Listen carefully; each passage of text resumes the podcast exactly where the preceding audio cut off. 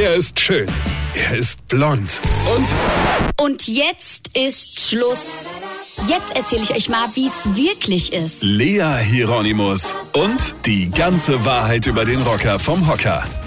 Gestern ist es wieder passiert. Ich war bei meinen Eltern zu Besuch und wir haben gemeinsam Fernsehen geschaut. Das ist sogar manchmal ganz schön, weil dann sagt wenigstens keiner was. Aber dann kam auf einmal eine Sexszene. Schlimm, oder? Eine ganz unangenehme, komische Situation für alle Beteiligten. Man sitzt dann da und will eigentlich nur weg und hofft, dass die Szene schnell vorbei ist. Aber es ist ein französischer Film und die Sexszene dauert 22 Minuten. Und das ist nur das Vorspiel. Und man beißt ganz kräftig in der Hand voll Chips, damit man wenigstens das Gestöhne nicht hört. Jeder möchte diese unangenehme Situation einfach vorbeigehen lassen. Außer mein Vater. Der muss natürlich solche peinlichen Momente noch peinlicher machen, indem er dann so Sachen sagt wie Lechen, kannst du dir bitte die Augchen zuhalten?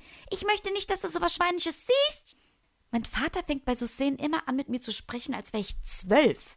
Oder wenn dann im Fernsehen einer stöhnt beim Sex, dann sagt mein Vater, oh, da hat aber einer Aua.